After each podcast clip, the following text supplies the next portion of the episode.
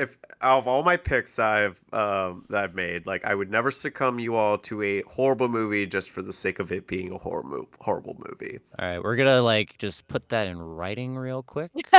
We're uh, uh, by the way, yeah, in four months we're watching Cannibal Holocaust, so get ready. Yeah, I'm. What the? We what the hell will. is that? we will. Oh, don't look it up. Uh, I will. Uh, pull a Nathan and come to your house and murder you if you do that.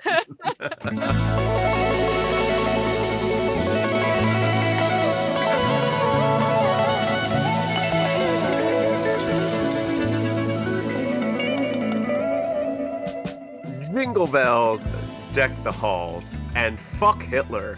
Welcome to the All Bad Takes Christmas episode, hosted this week by the jolliest guy around, me, Nathan Ludall. This week I am joined by my patient and courteous elves, Josh Ryerson.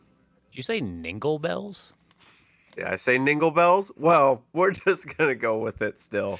Delane Cunningham. Please help me. I'm in a hostage situation. I'm being held against my will and forced to this podcast. Indeed, you are. and Brian Steveson. Ho ho ho. Welcome to the only podcast where nobody will listen to it. The first podcast to have negative viewers. there are definitely Yeah, we we There are more owe the world viewers now. Look, I think I think no matter what after this, there's certain there, there's one or two ways this is gonna go. Mm-hmm. One, people are just gonna continue just ignoring us, which is perfectly fine. You know, it's a good excuse to get together and like talk about movies and stuff. Or there's such notoriety for the subject matter and the month that we're doing it that they're like, oh, these uh, weird people decided to watch this movie for the Christmas episode. All right, ladies and germophiles, uh, there's been another month, so I am curious what everybody's been doing, watching, seeing. it's a germophile. Is Hmm? that someone who likes germs? Would you like to know, big girl? Well, that's dare going in you, the final uh, cut, I hope. oh, good. How dare you assume Man. the gender of my germs? yeah. Everybody, all all four people that listen to this, I apologize ahead of time. At least this Um, episode. Four, that's shooting high. Don't you think? Brian's like, I'm not. I did this, and I'm not even gonna listen to it.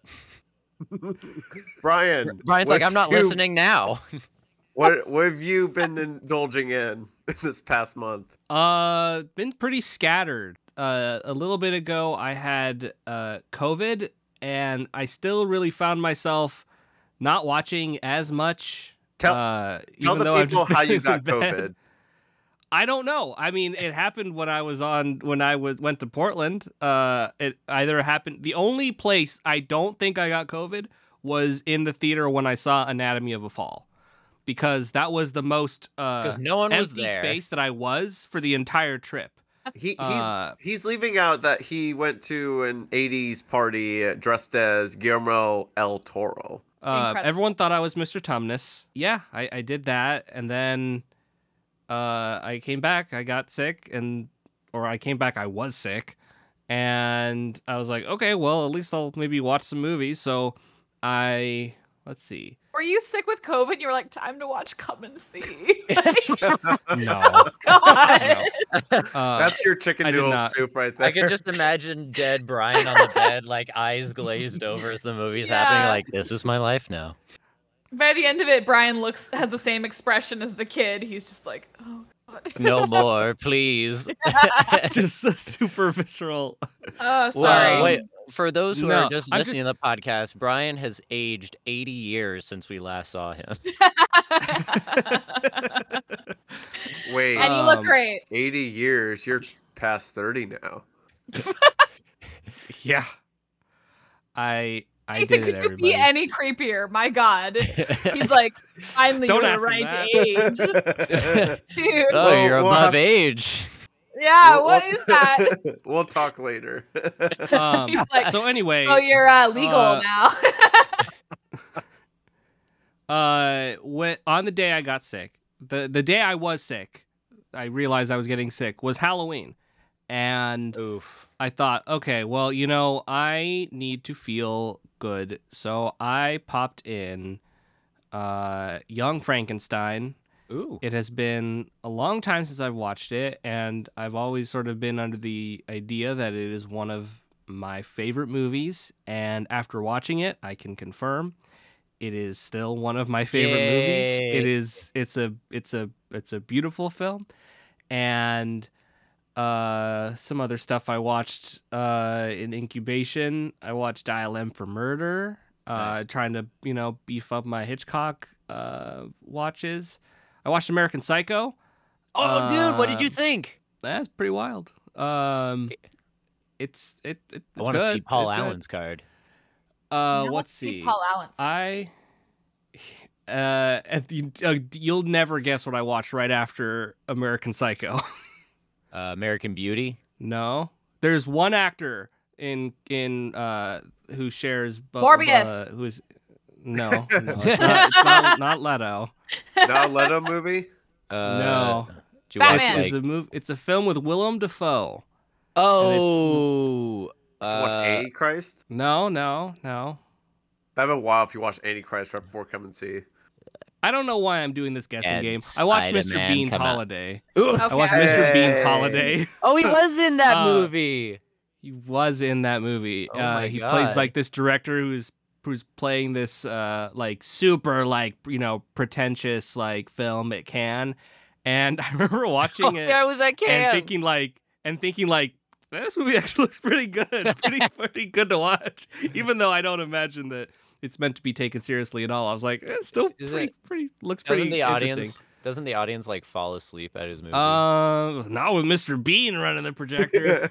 uh you know everyone's at the uh, on their on their feet uh but i ended on my last day of incubation i decided to rewatch asteroid city which is you know kind of has you know vibe you know incubation vibes uh and uh low key masterpiece it's kind it, it like this one this watch like went up for me on this time and that doesn't usually happen but i kind of just found myself watching it and treating it like how a bunch of people watched uh avatar. Like you know what like the reason why people watch like kept going to see avatar again and again and again was like oh i just love that world so much i want to be a part of that world.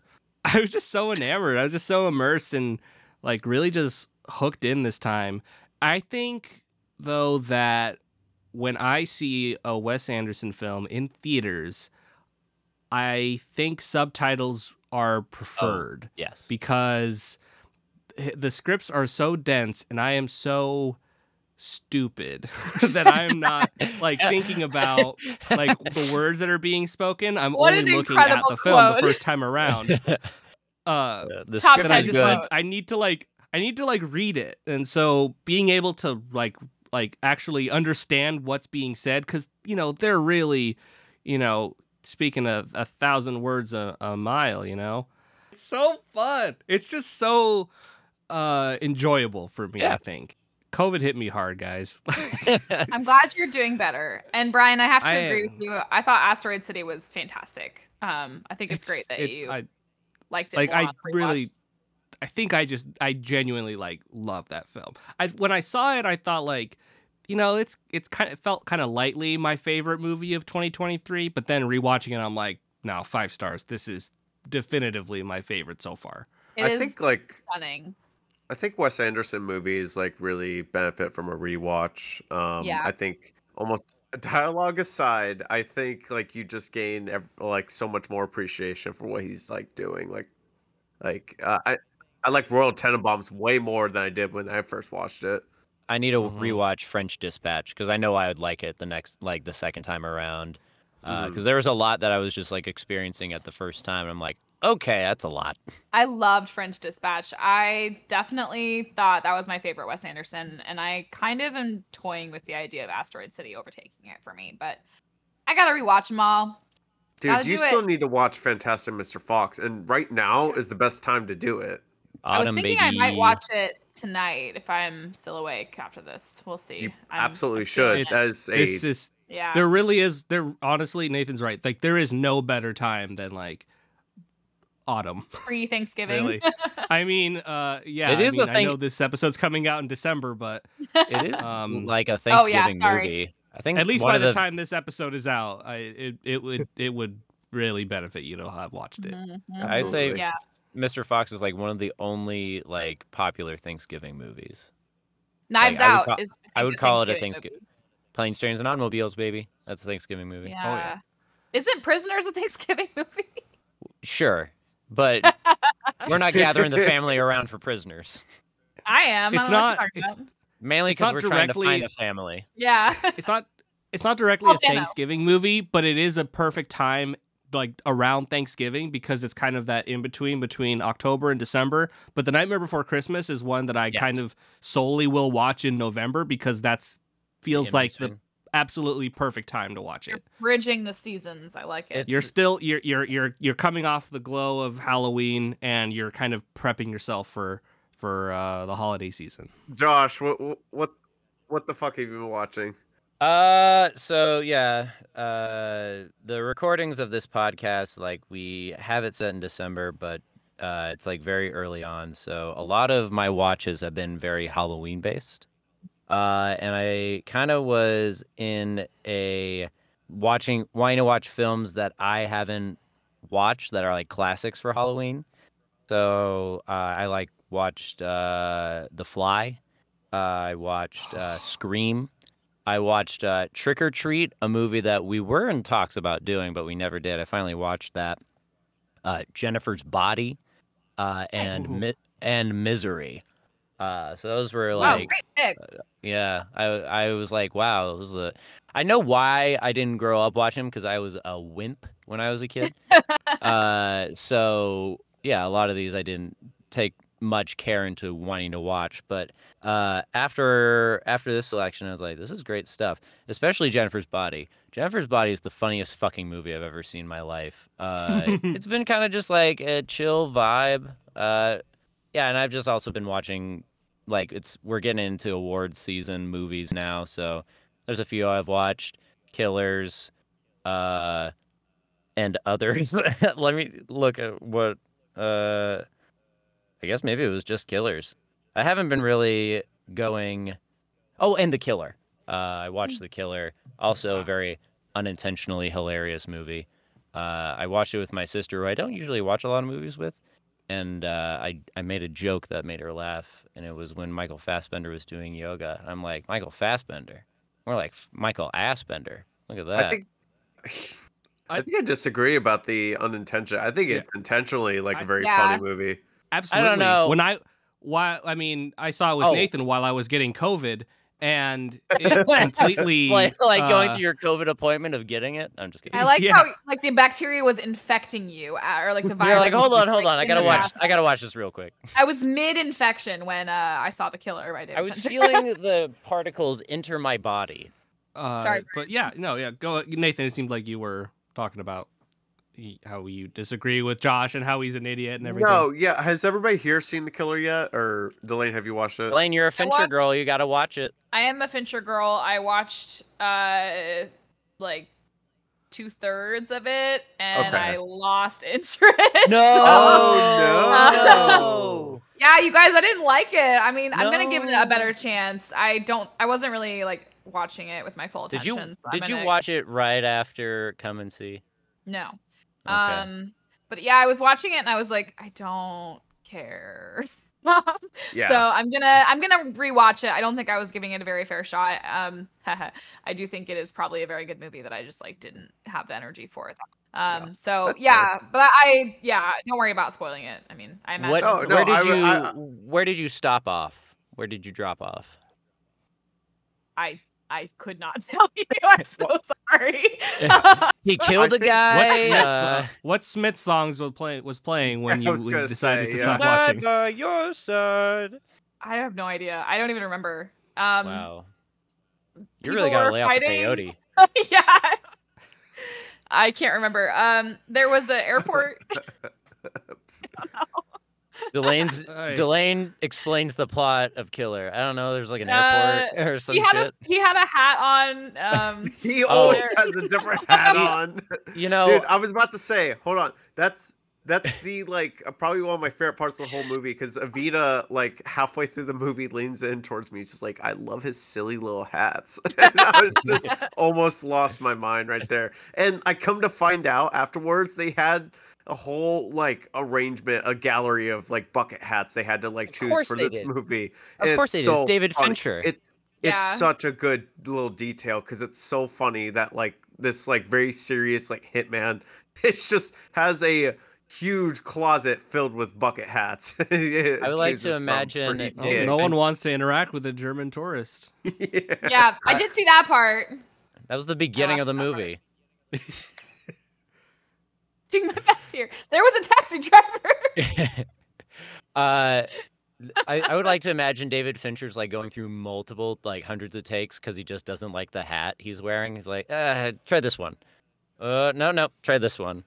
I mean, that's very on brand for Fincher. Mm-hmm. How many laptops? Doesn't sound did, like an exaggeration at all. How many laptops did we lose in Social Network? Like 200 delay what, what, uh, you obviously have watched partially the killer. What else have you yeah. partially watched? I wasn't going to count that as my watch because i haven't finished it and I, I do feel like maybe i probably didn't watch it very carefully.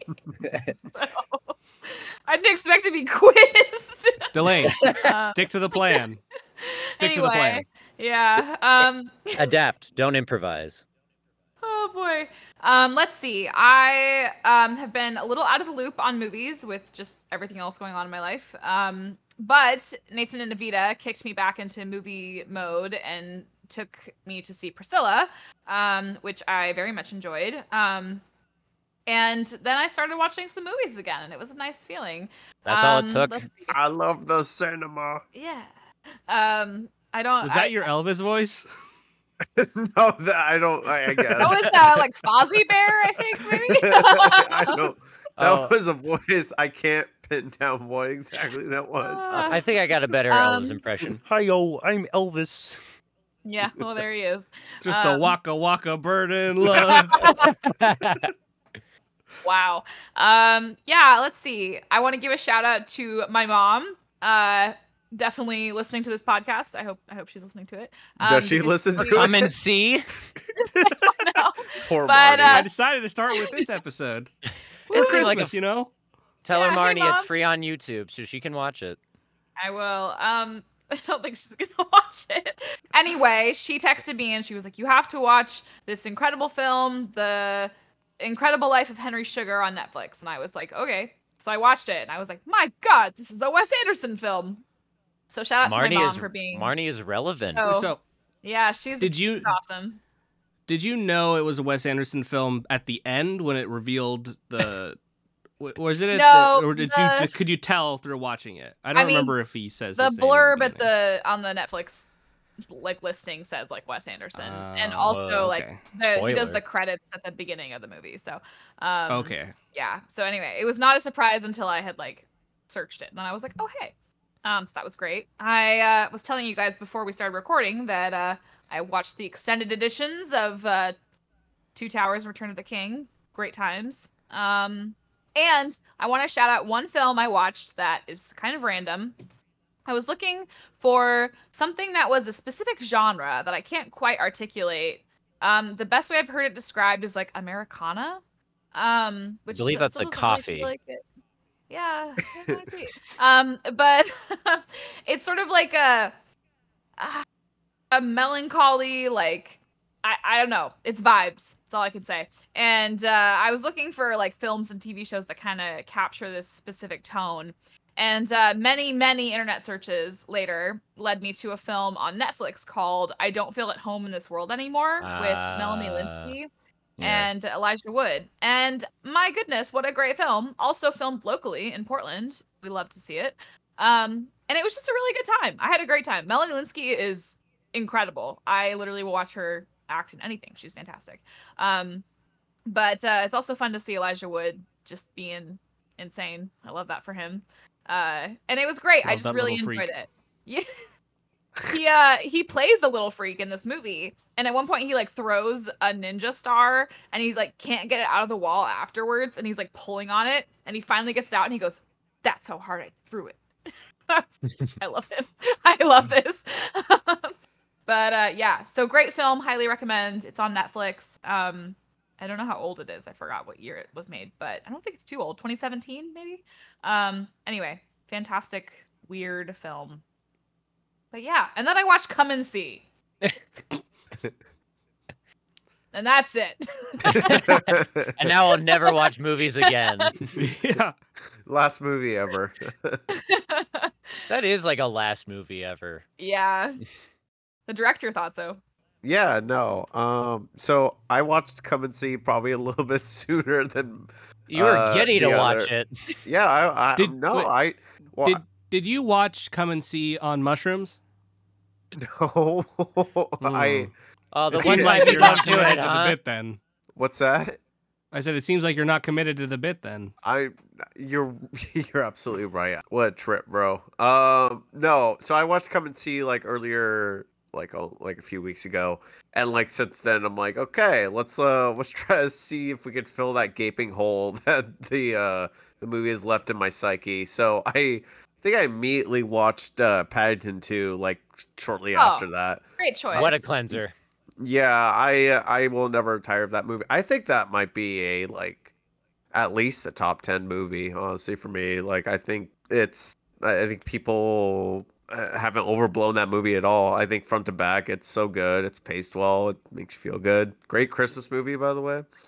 Um yeah, no, I will always love Paddington 2 and the glorious end sequence with Hugh Grant doing a musical number in the prison. I remember Brian Delane and I went and watched it in theaters, and when that sequence went on, there were kids in the audience, and they were like dancing along to it or something like that. I remember that oh, happening. really, Yeah. I- You don't? I don't remember. I don't. I don't quite remember that happening. Not that that I saying I don't believe you, but I just don't don't quite remember. I also don't remember, but I don't remember anything. Eternal Sunshine of the Spotless Mind over here. So I do remember that Paddington 2 was the 1000th film I logged on Letterboxd. I do remember Oh. that, Brian. Yes. Holy shit. Yeah, you were sitting next to me in the theater and you go, This is my like what was it, 1000 1000 Yeah. For some reason I was like ten thousand. I was like, that's this is Even my for one Brian. millionth filled watch on Yeah. Letterboxd. I was like, wow, what a milestone. I was like, it's an honor to be here and accompany you on this viewing. See, that's a good final movie, Brian. Yeah. Taking taking some Yeah. notes, Nathan. No, Nathan, I'm when, just when saying. you say it, it sounds like a threat. I'm just gonna say No, say. I'm just. I remember, you know, we were talking about Come and See being a final film. Hello, and- human I just- resources. I just noticed you I just noticed you turned off the uh the the Christmas lights around your neck. They're no longer glowing. it's not Christmas. Christmas is over. Yeah. Nathan, There's your no April Christmas pick, in your- Belarus. Your, April pick should be "It's a Wonderful Life." Christmas in April. Any Hoosers. Um, I did. Um, I did wa- do a rewatch of Talladega Nights as well. Um, so Nice. the oh, yeah. peyote joke from earlier kind of sent me. Um, that movie is funny. That movie is like probably a better like political like satire of Bush era like like politics than like most Bush era political movies. Than an Oliver Stone movie. Yeah, exactly. and it's just like uh, Uh, probably peak it's Adam McKay too. It's gotta be one of the most watched movies in my Yeah. life. Like there are not that many movies I've seen more than Talladega Nights. it's really just a matter of time before it's it's. I I feel like it would be a 2024 uh, ABT pick. See, I feel I, like it's inevitable. I struggle with doing that because okay, I did change my Discord name to Mike Honcho because I thought I forgot about that Playgirl spread butt Because cheeks you, you, joke. you pulled your butt apart as Mike Honcho. It's it's it just it killed me. Uh, John John C. Reilly always kills me anyway. But I I feel like if we did a movie like that, the entire episode there would be no discussion. It would just yeah, we just, yeah, just just be be just quoting quotes the each other for over an hour. Don't The- you stick it- that knife in your leg. You gotta cut, Cut around, around the the meat. meat. now, when you say psychosomatic, does that mean that he can start a fire with his thoughts? Someone didn't love you enough when you were little. I'm gonna break you like wild horses. I'm all jacked up on Mountain Dew. Yeah, see? Help Look me, that. Jesus God. yeah, it's Help me, Allah. Help me, Tom Cruise. Tom Cruise used your witchcraft to put the fire out. all right. I like for- it. Made me spill my macchiato? I like to think Ricky, Baby is your house haunted? I feel like maybe your house is haunted. You know, I just watched I like Highlander. Terrible Jesus. movie. I like to picture Jesus like a dirty old bum, and you know I'm about to sock him one because he's a dirty old bum. But then I, I, I stop. And I think like, no, wait a minute. There's something special about this, and th- then turns out it's Jesus. Any- that. Oh my god. Anywho, my last movie I watched. God, that should have been the last one. That's anyway, that's a final movie. that is the, that is a final movie. Yeah, what a way to go out. Well, I sure wish I could have seen that. That's how I want to go out. That's what I want my final movie to be. My my last movie I watched recently is actually probably my favorite movie of the year. I, um, it's called The Holdovers. It's um, oh, I it's the need to see that movie. it's a new Alexander Payne movie. Yes. Um, which actually um I watched with Election with Josh and Delane here back in college. Which I uh, uh, watched Sideways not too long ago, and I'm like, oh, I really like dig his vibe. And then I was like, oh shit, he did Election. But yeah, I need to see Holdovers. He's an interesting director. I- I've seen Election. I've seen um, uh, The Descendants, and I liked both. But like, I hadn't heard anything from him in a while, other than that one Matt Damon movie he made. Um, that was kind of Downsizing. Downsizing. yeah, yeah. And that kind of got like a little bit mixed, so I, I, I skipped that one. But um, I went to this one not knowing. By the way, this is a Christmas movie. Like this is a full-on like Christmas movie. If you could watch, like, I watched this like you know early November, like, but. It, it- it's uh it's good it's really good vibes it's it's a it's like filmed and looks like a 1970s like movie this looks like it like could be made by like hal ashby like type of thing Sure. like the uh intro credits and everything the soundtrack there's like a cat stevens song like every like few minutes The trailer Um, even looked pretty 70s, which I really enjoyed going to the theaters and seeing that. super 70s i have a movie that like i can get like paul giamatti like at the forefront i'm just like all right i'm sold let's watch it and The man deserves three Oscars already. i he's gonna get nominated for this one that i think He I truly win. think this movie is going to be like kind of a sneaky like slumber hit the Oscars. Um, for a few reasons. One, I think it's really fucking good. I think it's Mhm. like to make like anybody who watches this like it, it's probably to like lift your spirits. I if you need a come and see pick me up, this is this is the one to watch. Um, and also it's uh, I, I was in a full uh pretty full theater with mostly like 55 plus year old people and every like joke like landed like they were all laughing their asses off and it was like you know just like smart like witty jokes no, nothing like you know you know it's no talladega nights but it is uh Are you saying you're an do old remember soul, that Nathan? experience. yeah and i think like and the academy is filled with a bunch of old people. I was like oh my god they're gonna fucking love this thing. Beside that go go watch it. Like if you can like watch it like closer to christmas or just anytime after thanksgiving please do. I can't wait to especially this group in particular i can't wait to talk about it with all of you because i think you all are gonna love it like absolutely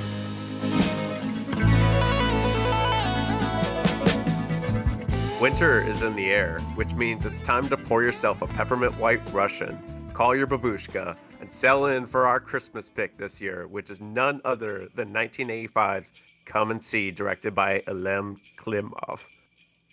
Yeah. that was it. There was much rejoicing. I'm gonna need some like I'm gonna need some like little jingle bells like after that, like inserted there, Josh, if you can. Like just Yeah. Throw in some Oh. jingle bells and some some air horns, Josh. I'll I'll uh right here. Oh, you get to make the demands on the edits now? Okay. Just So- a request. Just a request. So if, if um, many of you, if you uh, tuned in to the last episode, you would have caught the last bit where we had to decide where um, where our next pick was going to be, or rather, I left it up to chance to my uh, wonderful wheel, which so, I had blame, so we blame God for this then? yeah. um, you can you can also blame me too. That's 100 percent fine. Oh, I Um, do. Um, so there was two Yeah, picks that was on never there. a mystery. There's two picks on there. There was "It's a Wonderful Life," which is a very much a Christmas movie, and it's also a very like uh, pertinent movie to this day. You know, it's very uplifting, very like it's a timeless classic, right? Like people watch this uh, year after year, and they're gonna watch it for a hundred more years. And then on the other side of that coin was uh, "Come and See," which also is very pertinent to today, especially in um, this year alone, actually. And we'll get to that later. And I, I didn't choose this just to, just to screw with you with my other co-hosts, but I, I did take it a little bit of joy in um, seeing their reactions to watching this before and after. I, I, I guess we'll just like dive into it. Um, how who here is like a big World War II buff? I guess like is there anybody here that like are you familiar with the global conflict that was World War II? Any I have- dads in the podcast? yeah, uh, one of my best friends from high school, shout out to you, Eamon. I think he listens to this podcast. Uh, is the biggest history buff I have ever known. Uh, he was like telling me all about fun things about history. He actually like we're doing a D&D campaign based off like a medieval like siege on Munster, Germany back in the 1500s. It's very interesting. Uh, but I listened to a, like a podcast you recommended about it. Anyways, uh, so yeah, I have some World War II knowledge.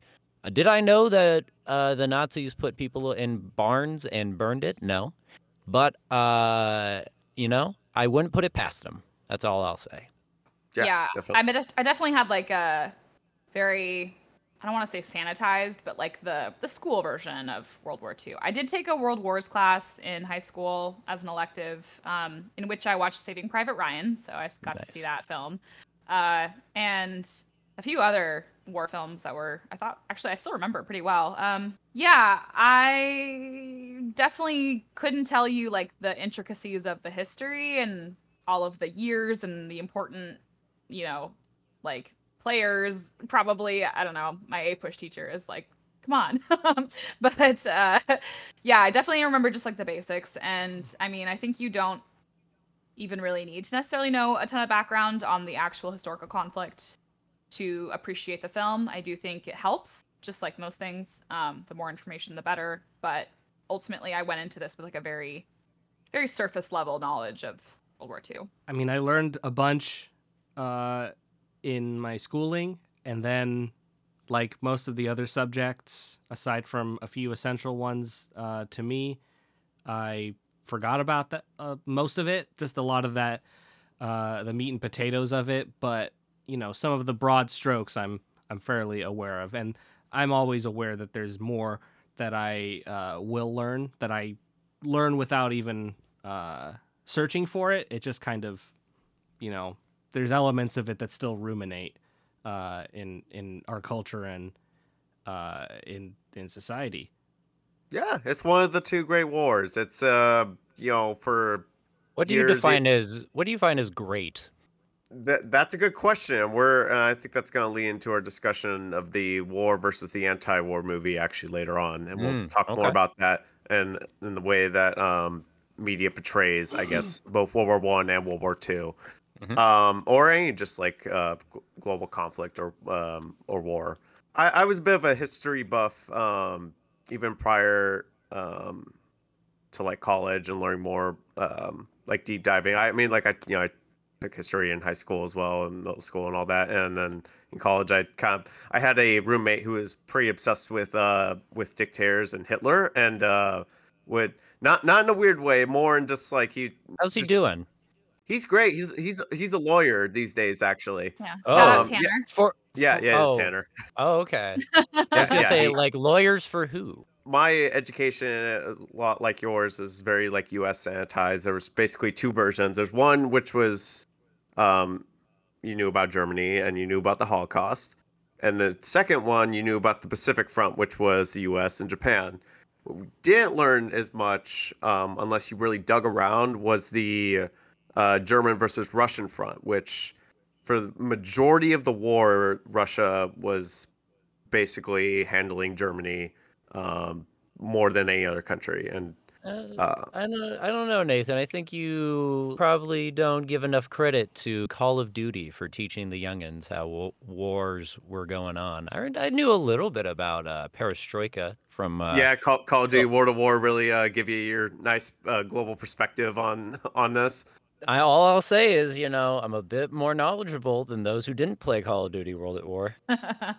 Entire generation on the Is it- shoulders of is it Call of Duty World of We must teach our children through shooters. video games are educational Video games are educational. They can be ten times or nine times out of ten. They're not, but that's fine.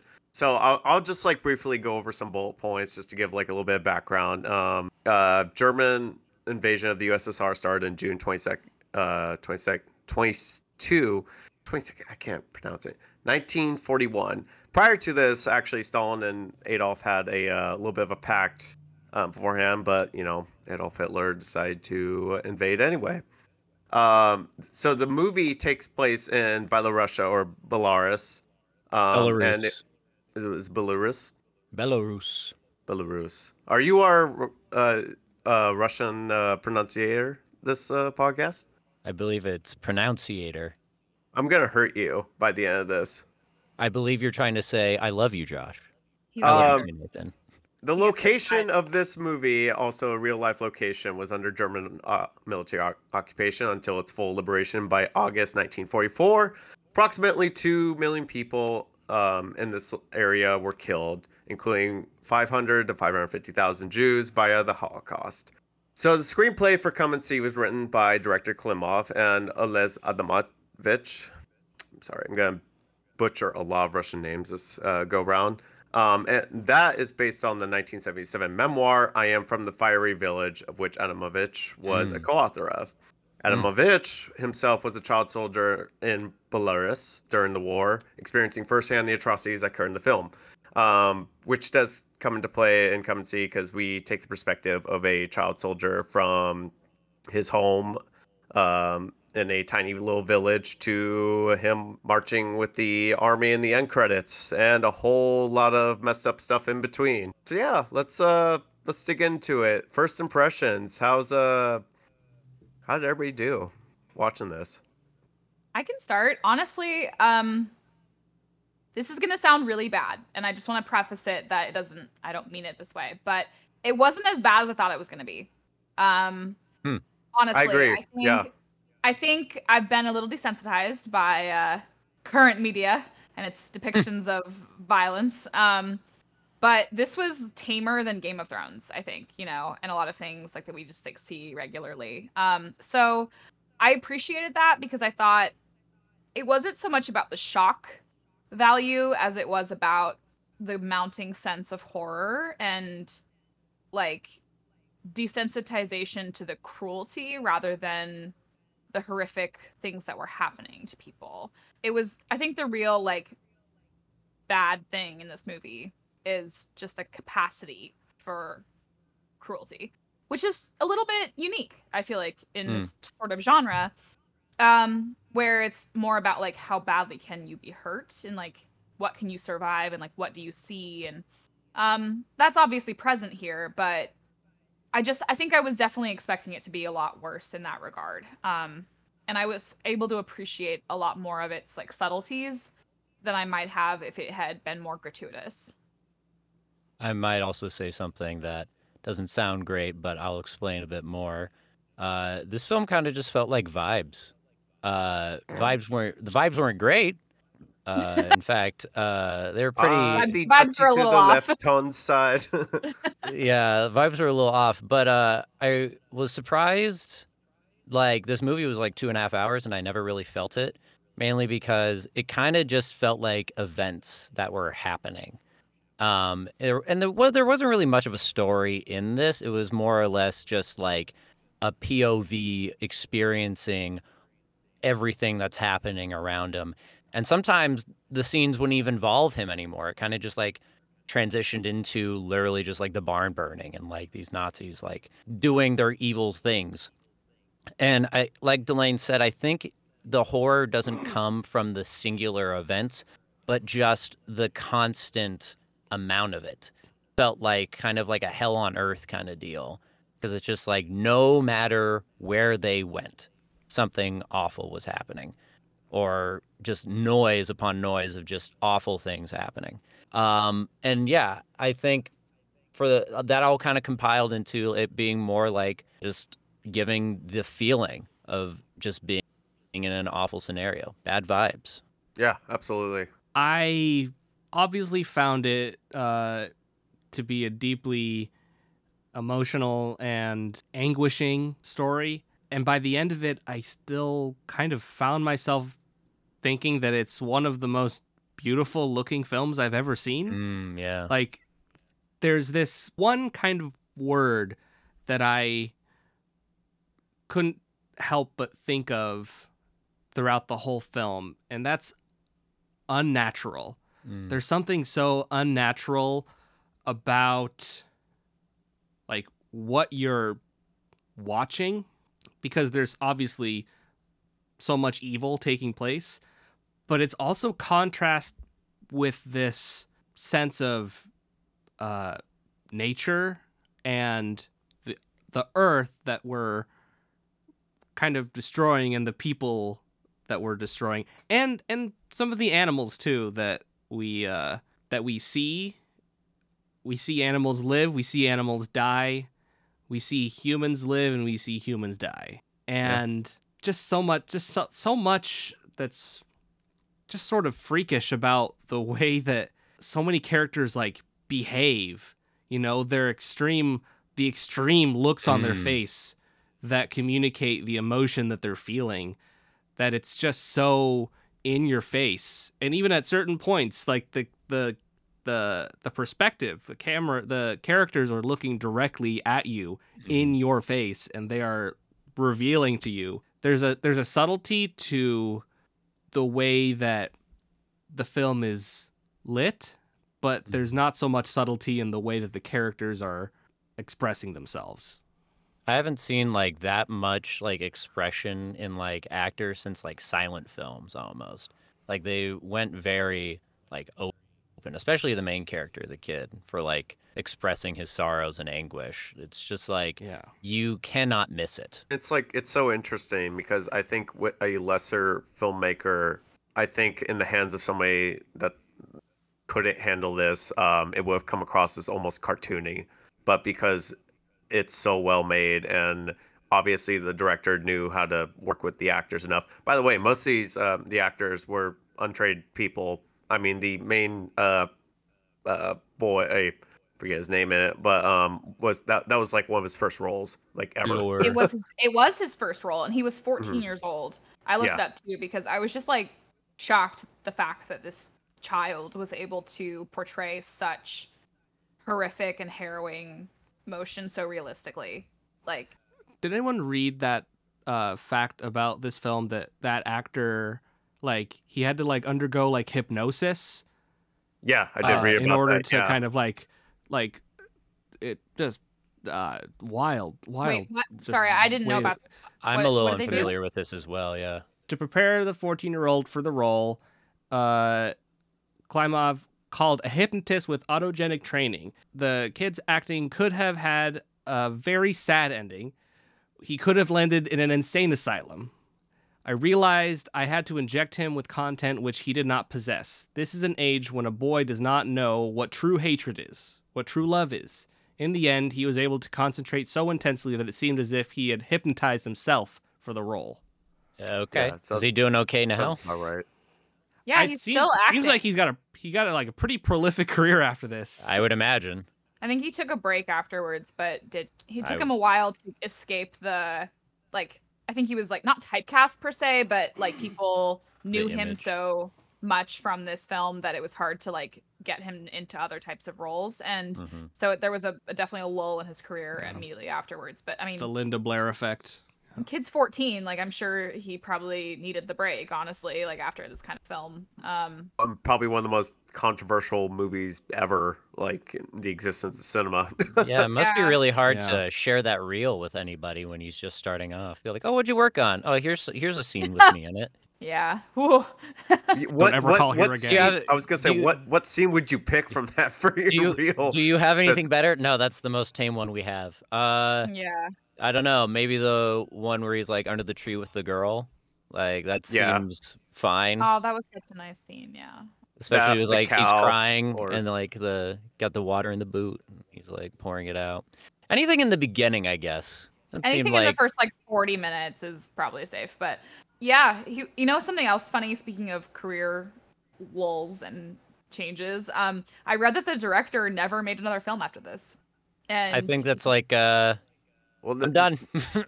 Well, he I said what I need to say. Yeah. Well, movie was banned him- for a very long time too. Yeah, I can when people asked him like, "Aren't you gonna keep going?" and he was like, "Why? I've already done everything I could, I wanted to do," which is like, Come and see too. Come to see it. yikes. I mean, where but- where where do you go from there? Like a lot, you know. Uh, I mean, obviously, other directors go- Marvel. come and see too.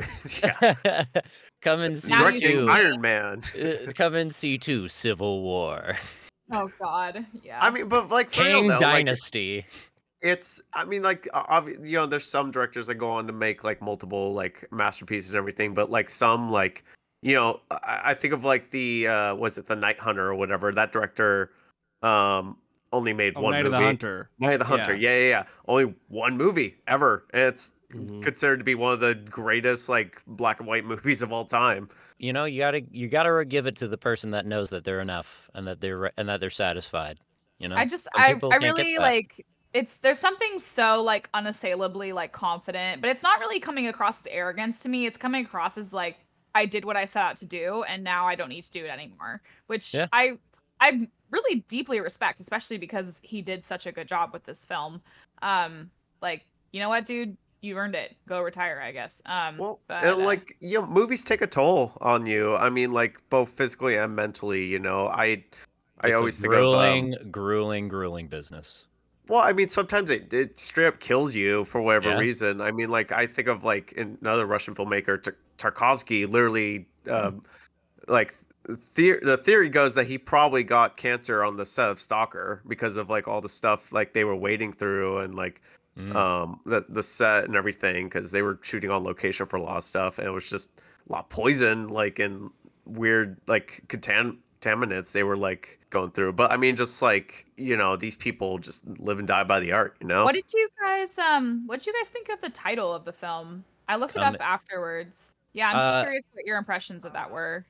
I actually had somebody who also was a fan of the film, uh, who also is a major history buff, uh, tell me like show the trailer to me, and I believe it's a Bible verse or some is. quote. It, It's from the book of Revelation, which is, you know, the, the last one. It's like the apocalypse book. Um yes, so that's kind of I, I- already was kind of like given that a little bit Yeah. already. I thought it was a really cool reference. Like the title is I think it's one of the best titles a film like this could have because Mhm. it's speaking directly to the viewer, right? Like come and see what happened and like Yeah. be part of it. And I think um you know, the filming the the style of the film with the close-ups, the first person perspective, Mhm. um I mean, I'm calling it that, but I'm talking about those shots where it's just like center frame of a person Staring they're like at the full camera. front Front. it's like a frontal yeah like basically and- close up yeah that's exactly how it would look if you were standing in front of them and i think Mhm. um, that's very purposeful like you are it is deliberately placing you into the narrative making you part of this experience and all of the horrors that come along with that and it's very it's very personal like it's it Mhm. forces you to be like present in a in a way that i feel like a lot not a lot of other films really do It's I very really struck handheld. It's very handheld too, um, especially when it's like just like I remember there were long takes where the camera's like moving in and out of different environments, like a documentary or just like a person interacting within that environment, like you're there. Um, so I feel like that gives a lot more depth and like again makes it very personable. Staring directly into the frame of a camera, I'm surprised more horror films don't do that because that is always something that makes me unsettled when you do like a snap cut to like somebody staring directly into the frame or something like that. That happened a couple of times. Uh, It removes the barrier between the the safety, right? Yeah. Like it makes you Don't get close. No longer, yeah, you're no longer safe on your couch watching this on TV. Now it's like I'm there and this person's looking directly at me, and it really is very jarring. It's Mm-hmm. very scary, and it's like nothing is more immersive. I think, really. What- there's a um that makes uh, me think about in, in um in high school when I did theater, my theater teacher, whenever we do uh competition for monologues, duo scenes, and all that, she always said that uh, typically you don't want to stare into the eyes of the judge, and it's because whenever you're like talking to them or acting to them, they feel like they need to respond. And I think Mhm. you get a very similar sense in like these like full close up shots of, of these people staring head on to the camera that you feel like you need to respond in some sort of way. It, it's it's almost eerie. It's almost like you're like talking to them or like whatever the case is. But wh- how do you react to these extreme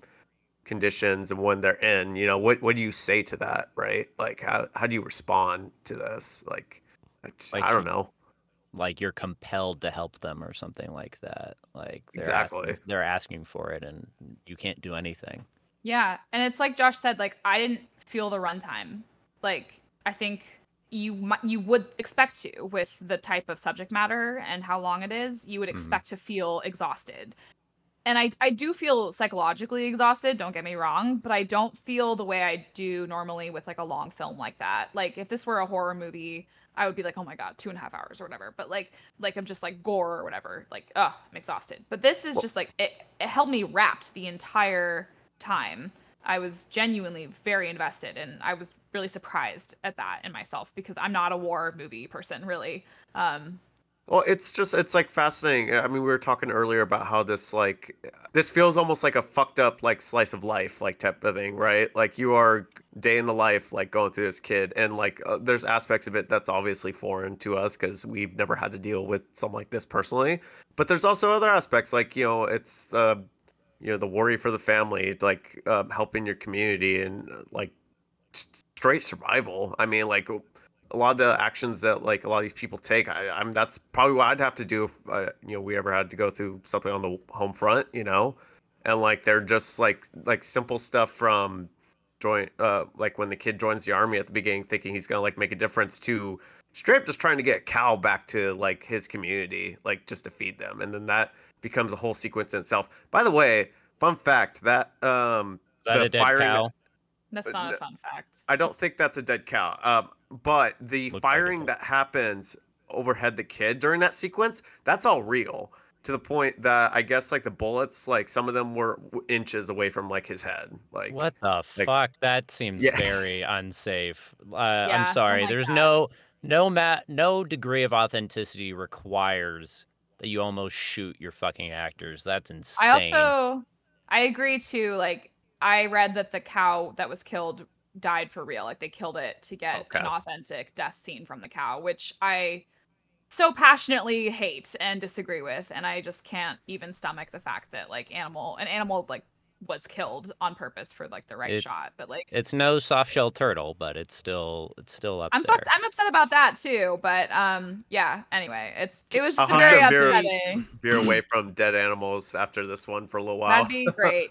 Can- Thank you. Can I just say that the most, uh, I think to me, the most like one thing that the film does is that improves the kind of like subjectivity of it is that it doesn't really show you a whole lot of the actual like impact, like a lot of the actual like violence uh happening. It's always a sort of like, you know, uh bodies covered in blood or a pile of, of people outside of the of the house. Yeah. But the thing that really kind of just really gave me shivers was the the cow's eye like Yeah. doing that like twitching.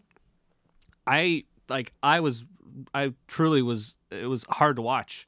I thought it was an editing trick until I saw that there was a fly like coming right next to the eye of the cow, and I was like, you oh, see like an uh, like a fly land on its eye and then j- fly away. like there's Yeah. no reversing and quick cutting of just the same image. It's literally the eye moving in that direction. And maybe I don't know the he- full way it's done. Maybe there's more to it, but that's just eerie. He leaves he leaves the cow and then like seconds later you see a horse. I'm like, oh god, no! What are you what are we doing? Yeah. This He just not moves good. on to more animals. But I think it's like the so bird. effective. Yeah. It's so effective, is. you know. We're we're seeing these like monstrous things happen to not just people but to animals as well. And like no matter which way you cut it, it's just like the most fucked up thing you ever witness. And Mm-hmm. like how how can this occur? How how does like um conflict on this scale like happen? You I mean Except- these these atrocious things. All animals except for that tiny little marsupial thing that that guy had. the Uh, lemur or whatever. The sh- uh, it looked like a sugar glider or something. What the heck was that? Uh, oh, it whatever. was the it was the bush baby.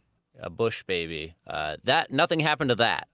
Uh, Oh, the little Nazi pet thing he had. yeah, I Yeah, also think that there was a point to that too. I think it's like I, I think there's like an irony to that because that whole scene you're seeing people get torched alive and in barns, and then it cuts back to like you know the Nazi, uh, some sort of high uh, ranking like person in the regime, like feeding his little pet like Mhm. like little things. Like he's being very kind to this little animal, but like it- not to know, human beings. yeah, yeah, uh, Yeah. hailing like actual like scorched like people. Kind kind to bush babies, very unkind to human babies. Yeah, yeah. Yeah. Yeah, that whole scene is really upsetting. And by the way, that that did happen too. Um, Oh- that, oh, yeah. that was all very not just the um, barn burning, but the um, the whole um, sequence where like they asked like, okay, everybody abandon your children and like come out of the barn. That that would happen. And like I, somebody like um, I don't remember if it was the writer or director um, commented like like that happened like to them like Only somebody who has experienced that could ever like reveal that kind of information. I don't think anybody like just off a whim would be like, "Oh yeah, I'm just gonna write this into the movie." Uh, that definitely felt like it came from experience, and that's just awful. Yeah, absolutely. Yeah, I, I mean, there's just a, a really eerie authenticity to every single little thing that happens. There's nothing in this movie that I believe to be unbelievable. If that makes sense. I think there's like some war movies or um, Yeah. Holocaust movies that you watch, and like there's almost like a like there's a lot of evil stuff occurring, but there's almost like um, some aspects of it is like okay, this seems a little bit over the top, or whatever the case may be. But there's like not a sequence or like a in this that was like, yeah, this fully believable to the T. Yeah, this is not a movie Which- that's intended to appease audiences. I think that this leads into a like our um I think a good point is um uh Francois Truffaut said said once there's no such thing as an anti-war film. Do we believe this still after watching Come and See? I would say no. Uh, I, I I also was thinking about that when watching this movie, uh, and I was thinking back to other war movies that I really liked or I claimed to be like my favorite, and thinking about how they like display war and if it's like if they completely disavow it. Like one of my favorite movies, 1917. Uh, I would say still fails at that. I feel like it still glorifies it in some way. This film I don't see any form of glory. I don't see. I mean, I don't really. I I could see some sense of exploitation, uh, but I don't see any way of it making war look good. Its images are pretty sobering, and the fact that it comes from like real stories definitely like makes it more traumatic. But I I this is one of those films, and I feel like this and maybe Grave of the Fireflies are like one- ones that really depict like, and I think the ones that depict war the most earnestly are the ones where it shows the aftermath of people and how it affects them. I think that shows a much more harsh and stark and pretty realistic reality.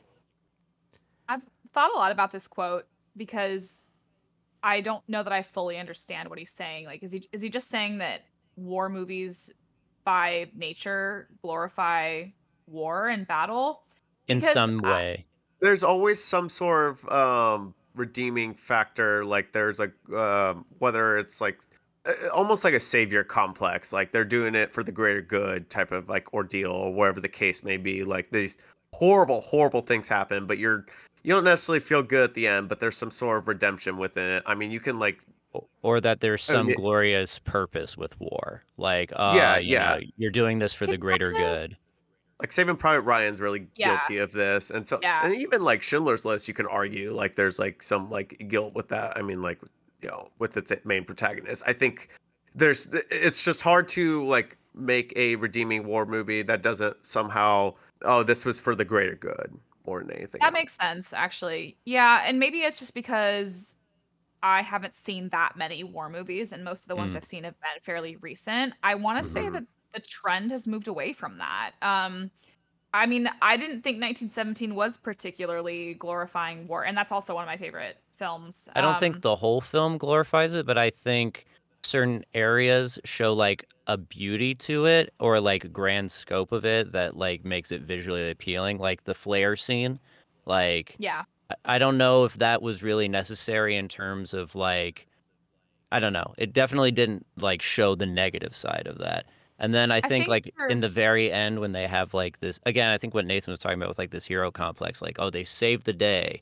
They saved those boys or whatever. And like kids were getting shot like two seconds beforehand. uh, And it, it, you don't kind of feel it. That feels more like an obstacle versus like saving people. Those are like I think those smaller aspects of it make me feel like it doesn't completely go up to the task of like disavowing war. I That think makes it's like it's it's more the like anything that's like other than nihilism when it comes to war is almost in, disingenuous. Um, and, uh, like this is not to bag 1917 war because I actually really loved 1917 when it came out. I but, do like, too. There's there's that whole like scene where he's like he meets the woman and her Yeah. child and like there's a really like nice touching moment underneath that would go against the almost like whatever Yeah. message like of the movie would have of anti-war there's no you can't be anti-war you could be like pro soldier you can be pro oh this had to happen there's no way it's anti-war though i think that that's the issue of putting that label onto a lot of war movies That makes a lot of sense. I think um with like 1917 and like even to some extent All Quiet on the Western Front, the recent remake, Mhm. um you know, there are there's beautiful cinematography in both of those films. Yeah. But I think that my interpretation of it was not so much that this is like anti or like pro war, but more that just like this is the the juxtaposition of like the beauty of the natural Yeah. world against like the man-made, you know, conflict. But I hear what you're saying. I do think like potentially it was more of a problem in less recent war films because I think the temptation is like, well, my my film, I want my film to do well, and Mhm. audiences are gonna like it if it ends not on like the worst possible way. Especially in Um, like Bush era America war films. like, Yeah. they needed a winner. Like those are films where it's like you need to there needs to be a decided winner. People don't want to go to theaters to think about like all the sad stuff that happens. Uh, You know, and Truffaut said this back in the 60s, and, and he said this specifically about Paths of Glory, uh, Stanley Kubrick, who's, Yeah. you know, made a lot of, he, he's made his fair share of, like, uh, what he would consider anti-war movies. I mean, Full Metal Jacket isn't ne- pro-war, I would say, in, like, most ways, but still, there's, like, I think there's an element of truth to what he's saying that still, like, holds up to this day, you know? Uh, Yeah. it's, it's hard I to ignore, it's- right? it's something to keep in mind if you're ever gonna make a war movie. Like, you know, am I doing this for the narrative? Am I doing this for like thematic purposes, or am I doing this because I'm like shying away from the true horror of of conflict and, and war? Um, but yeah, I do think it's become less of an issue in some of the more recent ones, and and maybe that's just my like limited selection. Very possible, but um, I definitely think like if Truf- Truffaut uh, however that's pronounced. Um, if he were to potentially watch some of the later films, I wonder if he would say the same thing. It feels like it's less of a anti-war film than it is a anti-Nazi film Yeah. than anything else. Oh, I it's think about it incredibly anti-Nazi. It's like- a really angry anti-Nazi movie. It feels like that's more of what what's being communicated not trying to say so much about the war itself mm-hmm. whereas you know it's like i mean you probably know this nathan the original title of the film originally they wanted to name this film kill hitler Kill Hitler, yeah, yeah. uh, was which fuck Hitler you know it's like, yeah. you see you see the entire ending sequence of the film and you see like this sort of like reversal of of Hitler's life you're just sort of eliminating uh ev- all this destruction that that that he that he caused Mm-hmm. and it's sort of the it's it's it's just following the the climax of the film and it's not it doesn't have any of that glimmer of like hope. It's just more like well i mean we can't really do anything about this but we kind of kind of i guess march on and it's just it's it i couldn't i couldn't think of a more anti-nazi like statement than you know literally shooting like you know The image. this this the image of hitler that says like adolf the like liberator Yeah. um like re- like repeatedly. I mean, the editing of that sequence is just so compelling in that sense. Well, it's Yeah. just like it's crazy. So like prior to that moment, they they kill um, all of the like Nazi sympathizers. Um, some of them actually Nazis. Some of them like former um, soldiers that Mhm. you know, betrayed them or wherever the case was. And there's like absolutely like you know there's just nothing but hate in that whole sequence. There's nothing like oh they they got the rev- uh, revenge they needed. You feel better about it. No, there's uh, they just fucking kill them. And I guess we're jumping to the montage sequence because I wanted to talk about this because um, I think a lot of movies like it could be really hit or miss when they do a montage sequence at the end of a movie. I think sometimes it's like I think it's necessary to like drive home a point. Sometimes it can be a little bloated for every or maybe a little too over the head. Um, but I, I think you're right about it, Brian. It's like you're I mean, during this montage sequence, you see all these like real grand, these like grand reels of like Hitler and like the like Nazi regime, and then like there's a photo actually of Hitler and uh, his mother that was actually um, put together in editing. Uh, that was like a post production. There's actually no photo of them together that I know of, and it's supposed to make you feel like, oh, there's an anti-Nazi sentiment to it, but I also think there is a nurture versus um nature like type of thing like evil like like you know would you go back in time and kill baby hitler? And i think this movie just inherently just says yeah. Like there's I- no fucking doubt about it Nathan, it's Uh, funny because I had the exact same thought. I was like, so I guess we know how he would answer, like, would you kill baby Hitler? But um, yeah, I mean, he does stop shooting, right, at the baby, unless maybe I'm Hmm. misremembering. But No, he I didn't shoot. like that. thought that was an interesting take because I do think it's very anti-Nazi, and I do like, I don't know, what do you guys? I don't even know if I have an opinion on what it's I- trying to say with that particular choice. I have a whole spiel on the ending. I'll try to be as quick and summarize as best I can. Uh, but I also, in connection, I have to talk first about a song that's used throughout the movie. Uh, well, um, uh, Mozart's Lacrimosa. Uh, it's played constantly throughout the film, and uh, the main message from Lacrimosa is a lot about like the end of the world. I think we talked about that earlier but it's uh you know sadness sorrow but it's also sinners being judged by god and i couldn't think of a better metaphor for this movie than judgment which i feel like is a big aspect um especially like when he looks up at the plane several times and it's like looking down at him and sometimes it's playing hitler's like speeches it it's basically kind of just like Hitler looking down upon the people and judging whether they should live or not. So, when it comes to this ending, I kind of get two things out of it. One, um I get like this idea that this boy kind of is realizing that he and Hitler at were at one point the same person, that they were both two innocent people to an extent.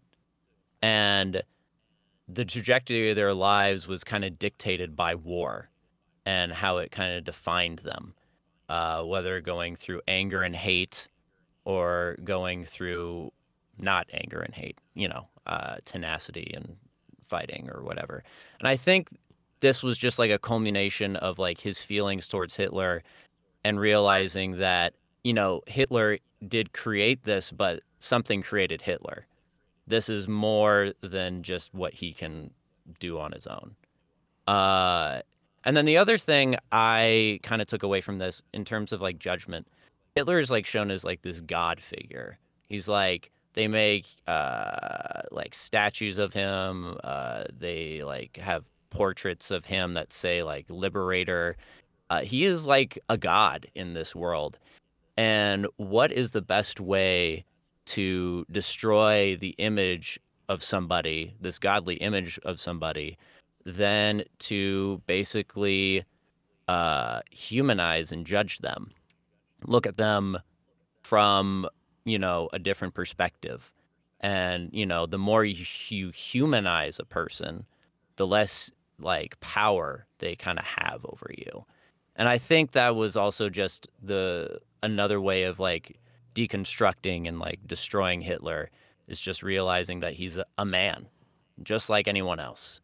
And uh, yeah, so it's like going back in time and shooting that figure and like shooting the image of him. I think kind of like leads to this whole thing where he judges Hitler and sees him as just uh, a guy and kind of goes at it from there. That's kind of what I took from it. That's really cool. I didn't know about the Mozart song, and I like really like that tie-in. Thanks for Yeah. sharing that. Uh, I mean, we all know Lacrimosa. We've all seen Amadeus. It's famously his last thing that he composed before he died. Let, uh, I, I think this is a good point to maybe close up thoughts. Um, seems like everybody's a little bit happier now, which is good. Uh, what I feel like a weight has been lifted.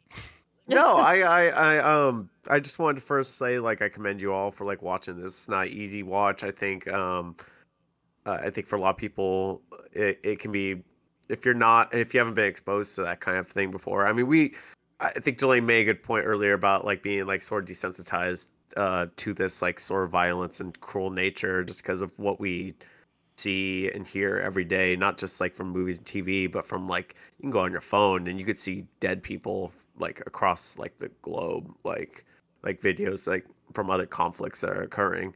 Every Um, day is come and see day.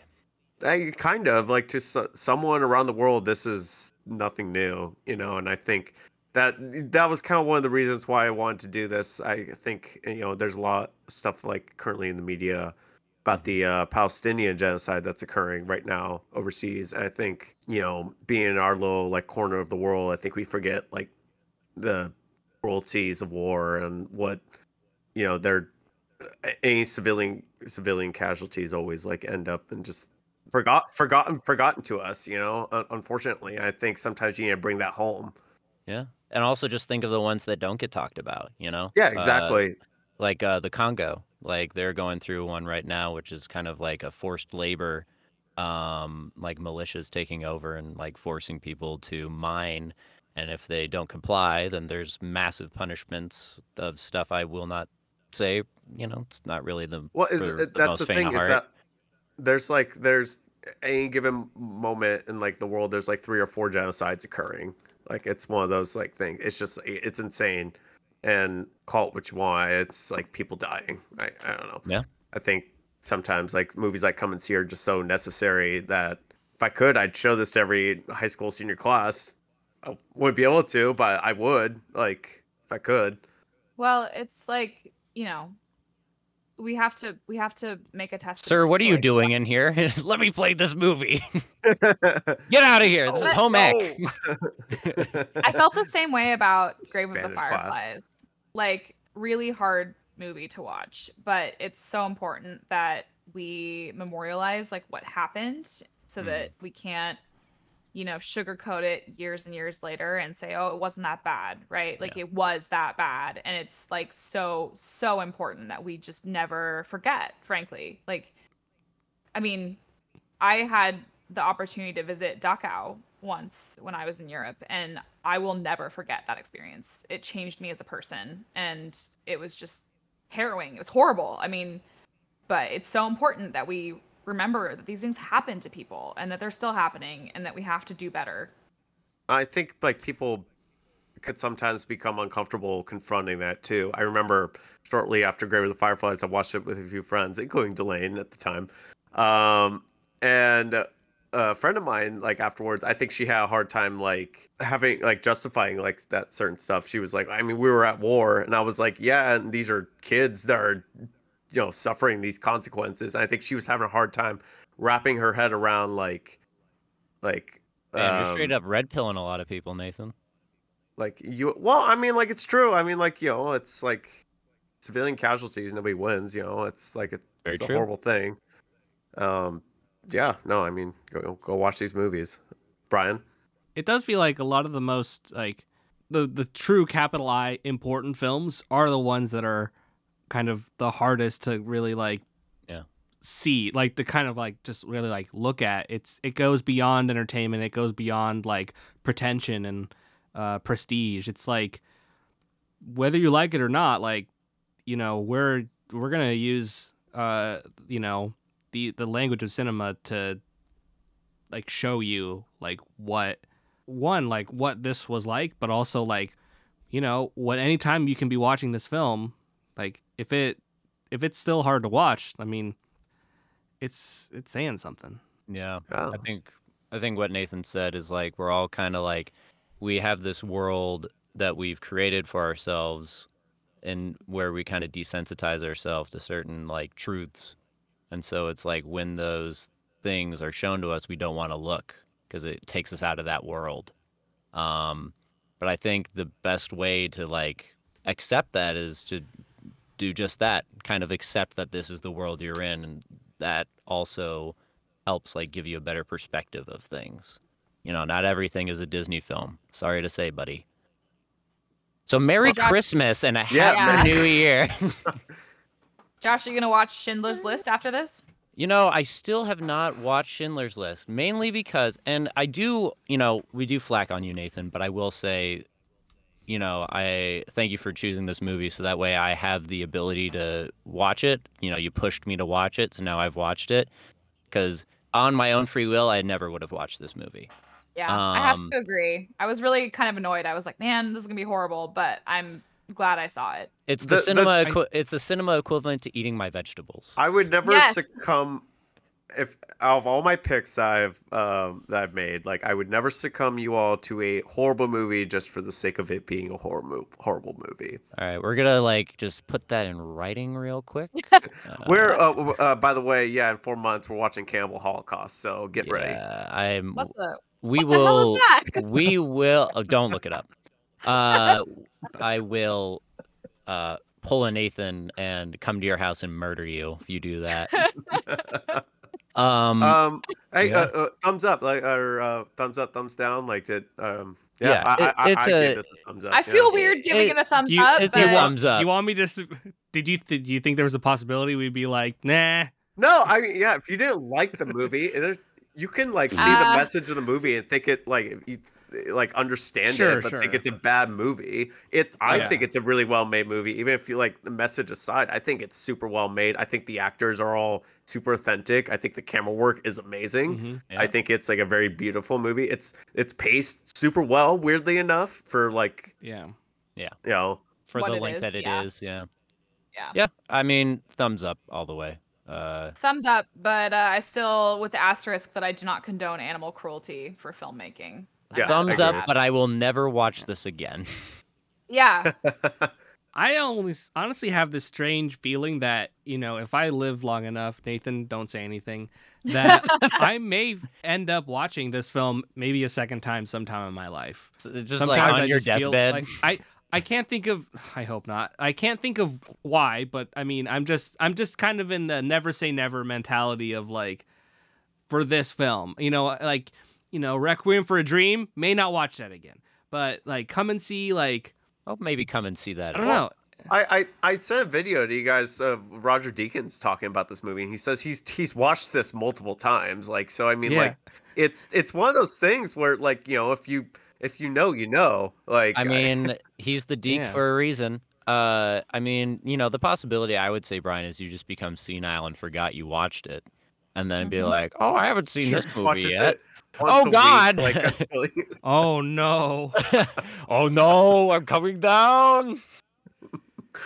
I'm All just right. glad I didn't. I'm just glad I didn't have like a Groundhog Day situation where I just repeated yesterday for for time and time Well, again. Where I. Would well, would I guess I you guess would already I would watched kind I it. would I would already have the memory of it, but also I would always be like kind of not like not dreading, but like just kind of preparing to do this show that I wouldn't end up doing for you know however long the curse uh lasts. But This I mean, like I don't know. 80th I time think doing about- the podcast. the, the curse. So on this podcast, I've I'm already I already think way too much about uh what I will be wearing, uh what I'm prepared to wear for eternity, and for if I'm in like a Groundhog Day situation. Like I really do think about these things, Nathan, and I think you are to blame. oh, that's the greatest Christmas gift of all, Brian. Yeah. Nathan's heart grew three sizes this podcast. we brought All right. Nathan his Christmas joy with our suffering. Okay, so with that in the books now, with come and see the Christmas 2023 episode, we have Josh picking our January episode, the new year of 2024. I just realized this is our we've officially done Nope. one year of this podcast. No? No, February, I think. March. Okay. Oh, Well, you March. can edit Okay. that out. Yeah. No, keep that Uh, in. I Uh, sorry. Uh, this is why you didn't uh do well in history, Delane. If we Yeah. keep if if if we're if we kept my bowling bit in the podcast, you know that we're gonna keep that part. in. Please please don't. I don't know what time is. Um I'm just very confused all the time and I just hope for the best. Hey, you're also going through Groundhog Day. I'm just kidding. What? Uh, I also don't know what day it is. Uh, Sorry, Josh, go okay. ahead. Well, thank you, Nathan, for making this a very uh, a lot of pressure on this pick. Uh, we're all uh, kind of going through a lot, and we need something to liven up our spirits. Uh, Oh, so God. No, I'm not gonna do. I'm not gonna pull a Nathan. Like I legit want to do like a movie that you guys are all interested in. I looked on Letterboxd and I don't know. I think one of you watched it, but I don't know. I feel like maybe a long time ago you guys watched this movie. But we're still going to be in the 80s. It'll be 1984, and we're going to pick The Neverending Story. Ooh, oh, I have never seen this. I'm excited. Josh, that also has like a soul crushing like as No spoilers. okay. Scared the shit out of me as a kid, but I grew up and I. Are you will ready find to out if it's- confront your childhood fears, Well, Brian? we will talk about it. I Ooh. We'll mean, talk you about it. you face come and see. You've reached the depths uh, that the farthest deep you can go. I feel like anything else is tame compared to that. But yeah, I mean, one, it's a it's a fun movie. It's very well made. Honestly, kind of one of a kind. To be quite honest with you guys. But uh, Didn't they make get- more? one of a kind. But uh, uh, yeah, felt like you guys needed a break, and uh, here I am to bestow that on you. So next month, January, beginning of the new year, the never-ending story. Where can we watch it, Josh? Uh, you can watch it on Max. What? Also, you can also uh, get the Blu-ray if you really want to, uh, or figure it out. You're an adult. I'm just kidding.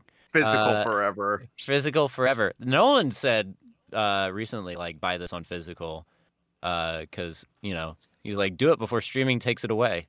And I'm like, Dude, there you Oh, one, yeah. One thing he didn't say was watch it on Max. well, I was about to say, do you want funny thing about the whole Max thing is um they just took off like Dexter's Laboratory and Foster's Home for Imaginary Friends. they took off Foster's. So- oh, They did, yeah. man, That's a whole nother like discussion. How like Max went from the, probably the best streaming the like, worst. setup to the worst, and We can talk. Honestly, honestly, don't get me started on Warner Brothers. Uh, and that's gonna wrap things up for our Christmas episode of uh, the All Bad Takes podcast. Thank you, all my co-hosts, for indulging with me in my uh, glorious and uplifting pick. Come and see. Uh, tune in next month of January 2024, a new year, for the never-ending story, Josh's pick. That Hell should yeah. be a very uplifting movie. There's nothing absolutely in that, but comparison, in comparison. Sure, you know, man. Never Ending Story would also be a good title for Groundhog Day. Get this man to Warner Brothers. All right, that's the end, people. See you next time. Uh, Merry Christmas. We're free. Dobby is a free help.